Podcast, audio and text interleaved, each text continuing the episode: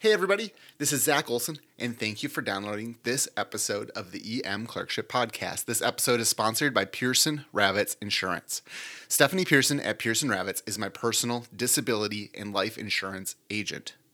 The reason that I trust her is because she was a physician, just like me, just like you, who went through med school, went through all of her training, was actually at the peak of her career, and tragedy struck, and she got disabled in her employer's policy, in workman's comp, all of these things. They weren't there for her. She went through so much hassle that she decided she was going to go and start selling disability insurance so that the same thing doesn't happen to you. When you set up a call to talk to her on the phone, I'm sure she will tell you the whole story if you ask. But you want a disability insurance agent that you can trust, specifically somebody who's been there and is there to advocate for you. Go to www.pearsonravitz.com. Fill out some contact information, set up a call. You want to be buying this stuff probably around residency, uh, but you can call them anytime and they'll tell you the right time to buy for your specific scenario. Now, on to our episode. I've been getting a lot of emails over the last year or so. Uh, it's got triggered by the whole workforce, emergency medicine, what is the future of emergency medicine, all that stuff. More or less, all these emails say the same thing. Zack, what do you think? Should I still go into emergency medicine? I don't think I've responded to any of these emails, maybe one or two, but the, the issue is I wasn't really quite sure what to say. On the one hand, there's some legitimate concerns that are coming up about the future of emergency medicine. On the other hand, I don't want to like talk you out of a specialty that you're interested in. And uh, you go into something else and you're miserable because that would be bad as well. And so you can kind of you need to come with a very balanced answer way too much to put in an email. And so i did one attempt at this episode a while back. It was terrible so i didn't we didn't post it. Uh, mike even was like zack don't post it. But what we're going to do is actually a two part mini series here answering that question and the way it's going to be broken up is today, on this episode, we're going to talk about all the things that I love about emergency medicine. But because before you even consider workforce stuff, A, you need to be like, is this specialty even for me? Are the things that people like about it things that don't appeal to me? The flip of that before you consider workforce stuff, you need to be like, you have the good understanding of what you're potentially giving up if you don't go into emergency medicine. And I will say, kind of full disclosure as far as opinion, I'm very optimistic about the future of emergency medicine, and I love the specialty still, even though maybe the future does make me nervous at times. So, in this episode, we're going to talk about everything I love, and then we'll do a part two to this at some point, which is going to be kind of what your mindset needs to be if you're going into emergency medicine in 2022 or you're targeting this specialty in the near future. Okay. But this is going to be fun. It says today I'm basically going to go through the four things that I love most about emergency medicine, and then I have a bonus one, a number five, uh, that is is kind of I almost just gave them all as top five, but the top four are really the big things. The fifth is kind of just a little more personal to me, I guess. Number one, reason why I love emergency medicine. And this is the first thing I noticed about the specialty when I was a med student. This was the factor that made me choose this specialty over family practice, which was the other one I was considering. But there is so much variety that you don't get bored. If you are somebody who gets bored easy and you hate it, this might be the specialty for you. I've heard emergency medicine people say when when students ask like why did you go into the specialty and they say, "Well, I really loved internal medicine and surgery and all these things, and so I just wanted to do a specialty that that had all of it together." And I roll my eyes in the head. I'm like, I don't know if that's true or not, but the truth is, I hated pretty much every specialty I rotated through. Internal medicine and just rounding, rounding, round, rounding. So boring. Standing in the OR, boring. I'm sure much more interesting if you're actually doing the procedures, but as a med student, I found it hor- surgery rotation horrible.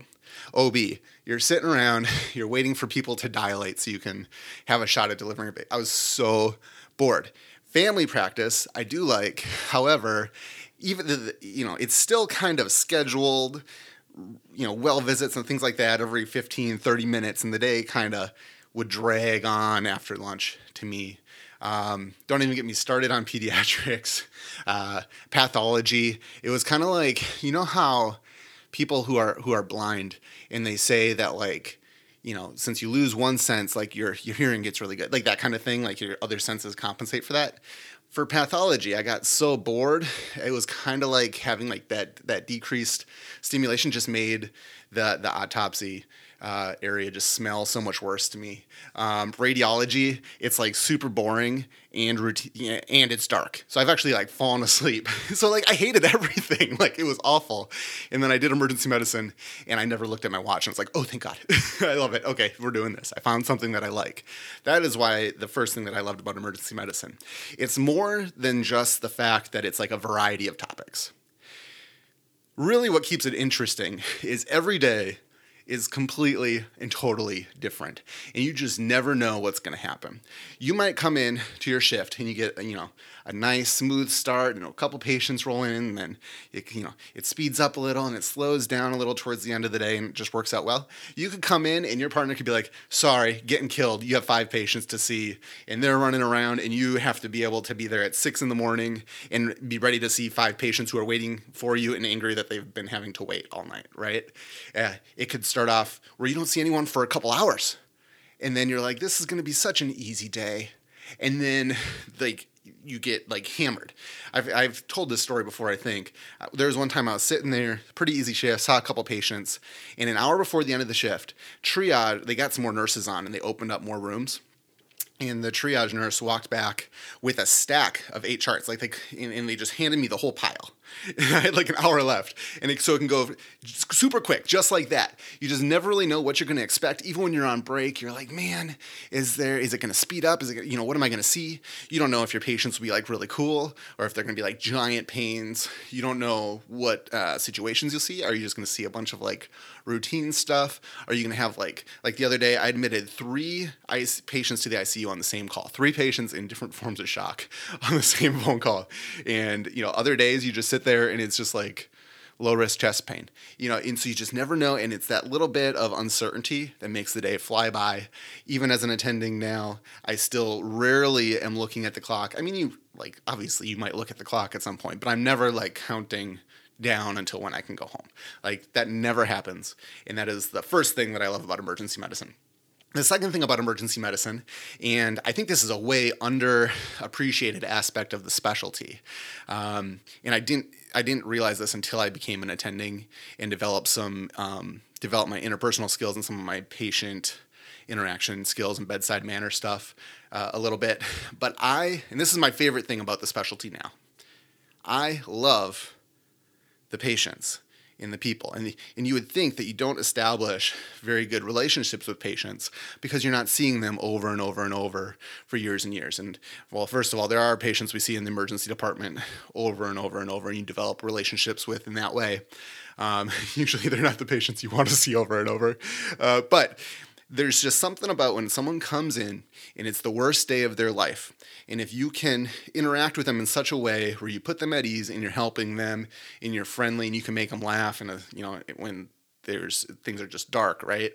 You build these really intense relationships with patients there are patients that I still have like in my mind that I will never forget. I've had old ladies kiss me and you get the classic you know eh, you know kids hugging you and the classic compliment for emergency medicine doctors. People say like hey um, i was thinking about switching out to my current doctor. I don't really like him. When do you have office hours? And you say uh, from 10 p.m until 6 a.m tomorrow. Right? Come back. Um, the, just the connections you build with people. I've met fascinating people. I've met celebrities. I've met um, you know I obviously i can't go into specifics on on who or that kind of thing. But there's there you see people from all walks of life, aspects in in in in worldviews in just parts of the human experience that I didn't even know existed. And if you just listen to them, it's very interesting. You know, there was a guy the other day who was a little bit slower. I had some time to talk to him, and he was there for like strep throat or something. But he was like a connoisseur of marijuana. He told me every flavor and which like he was like basically doing like a tier list. Like, all right, you want to know what like the god tier marijuana is? He's like tropical banana. And I'm like, that actually sounds pretty good. You know, so I love the patients and the people. I think you build really intense relationships in emergency medicine. They might be short, but you absolutely get that human connection. It's my favorite part about the job. Three, I love how, and this is another thing that's not, I think is underestimated with emergency medicine, is how intellectually stimulating it is.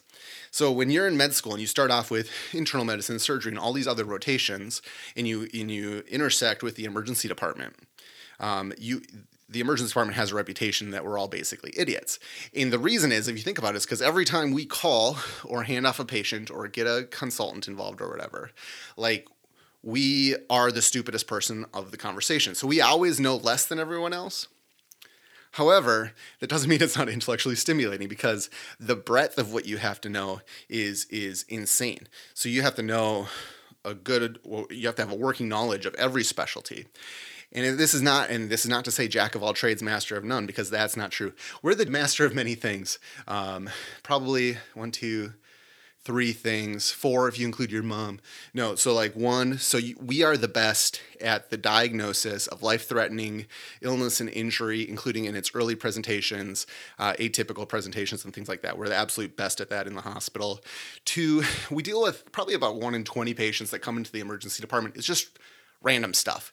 Um, you know, a, a kid that has like a fish hook stuck in his face. Like it's like that kind of thing.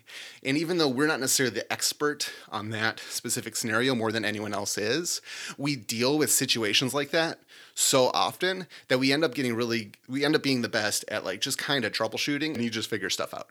So we're really good at that. And the third thing we're really good at we're really good at resuscitation, but even more specifically than that, we're really good at controlling chaotic situations. So, like an ICU doctor is going to be able to resuscitate.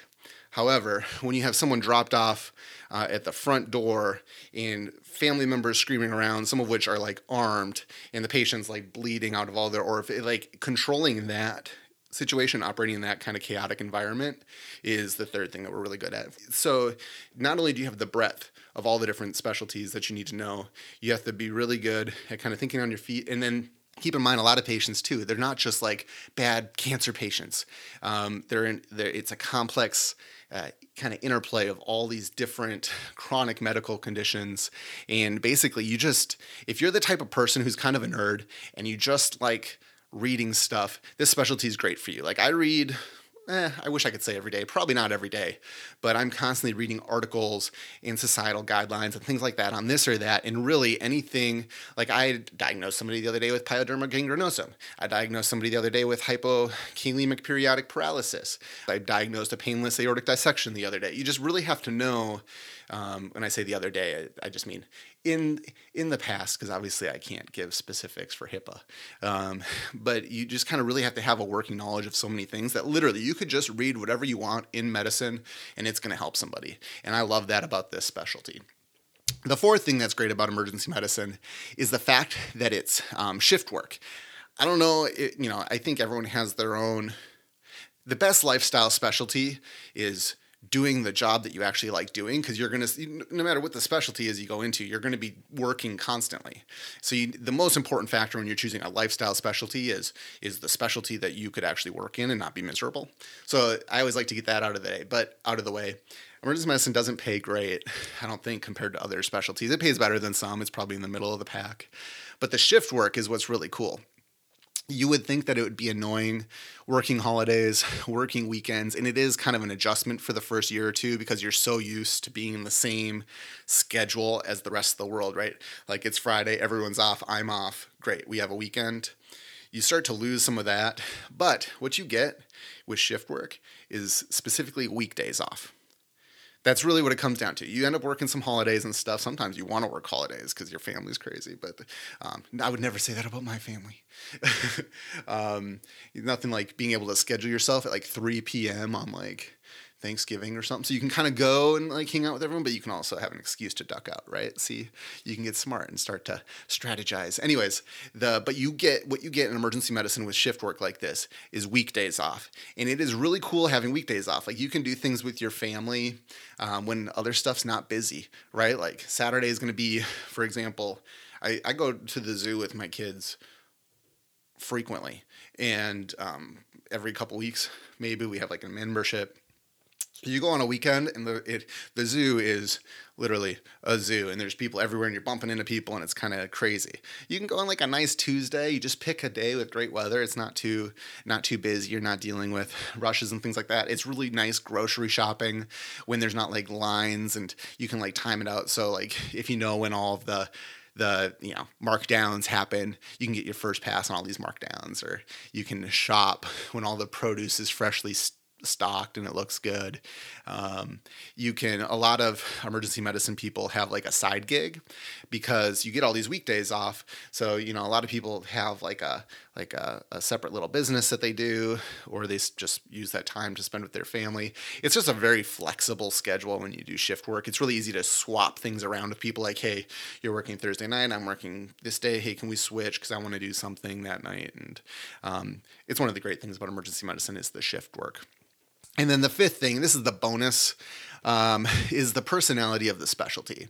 So there's just something when you're in emergency medicine, it's it's like the least prestigious specialty that you can do. Like everyone looks down on you. People like I go to work and I'll have consultants just like thumb it, you know, they're just totally rude. And part of your job is to be able to like get the patient what they need, even though your consultant's like a total ass, right? Like that's just part of what we do. But when you're constantly in the fishbowl and you're kind of, you know, people are nitpicking you and you kind of develop thick skin. Um, nurses, like they're very overworked in the emergency department. You know, they could, an, an ER nurse could legitimately look like 90% of ER patients in the eyes and be like, "You honestly think you're having a worse day than me right now?" you know, and they would never say this, but uh, they probably, you know, I'd probably rather be the patient than an ER nurse some days, um, just because of how hard they work. But you get this kind of camaraderie that develops. There's this very like pragmatic, down to earth culture that develops you know, you just there's something about having like you always think about like saving a life. Now, now imagine you get this crazy save and everyone operates perfectly, and then that Monday morning you get in trouble for a whole bunch of stuff because some box didn't get checked and this kind of thing. You know, you just kind of bond. And so I'll give like examples. Um, I remember like this was when I was a med student the this is just kind of the culture of emergency medicine. I just think it's very down to earth.